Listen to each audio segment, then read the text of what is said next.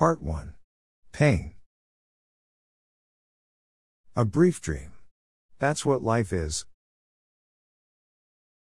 Chapter 1 Tragic Loss. There is no alternative path. Just pain, tears, and a new, irreversible situation. Nothing will ever be the same. Whatever they tell you, whatever you hear, your life is on the cliff edge. After a big tragic loss, you lose yourself. Forget about your old you. Forget about others seeing you, like they used to, and vice versa. During the period, until our own ending, we will be in pain, and we will be in pain, forever. At the same time, we will learn a lot. Lessons like a slap of spikes, which some of us would want to share, while others, to keep them to themselves. But please, remember. Keeping the pain inside, may end up slowly eat you, from inside. Whatever you choose to do, you who are grieving, it is absolutely respected, and understandable. It is your choice, to follow whatever path you want. In grief, there are no dos, and don'ts, nor rules. I chose to share my pain, and make others partakers of my opinions, and my way of life. A way of life, which demonstrates, that we will never be the same again. And that grief is not something, that we can move past from. But something, which can only be identified, in every aspect, and be experienced in that way. Personally, but also most from us, after an early loss of a young person, we experience double the amount of grief. One because we lost our beloved, and a second because a young person with dreams, thirst, and plans for life is being deprived from it, so unfairly and tragically. Even if we surpass the selfish approach of having our beloved with us, the second reason will always wound us. On the other hand, there is also an essence. Anyone who has not experienced a loss, a painful loss of a beloved one, does not know yet what life is.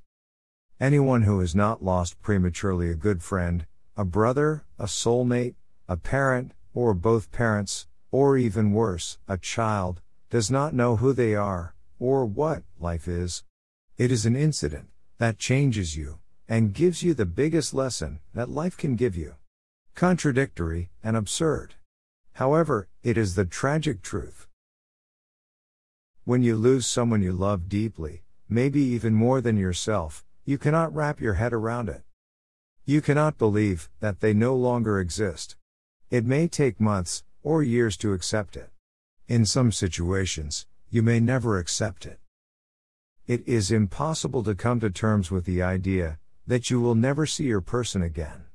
The person you knew, you remember, who was warm, affectionate, caring, full of love, and who now suddenly, and undeservedly, is not here anymore. The person who, you do not know how to live, in a world where he does not exist anymore. The world is so empty, so blank, without essence, or meaning. It feels as if, it has stopped for you, as if it is frozen. Because, for the rest, the world is still spinning. For you, however, everything changed. It is so unbearable, having to continuing living, while having lost what gave essence and meaning, in your life and dreams. You have the feeling, as if you have lost a body part. A part of your heart. Of yourself. You will never be exactly, the person you were before. You will be in pain, you will suffer.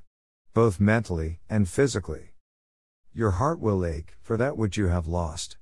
Your wounds will never heal. But perhaps you will learn to live with them. Remember, they are not just wounds. Ultimately, it is the love you had for that person. Every grief is individualistic, and it differs from person to person, from age to age, and it is a function of the circumstances, of your loss in life, in a wider context, at that point in time. Above all, it is a function of your soul and empathy that you possess as a being and character.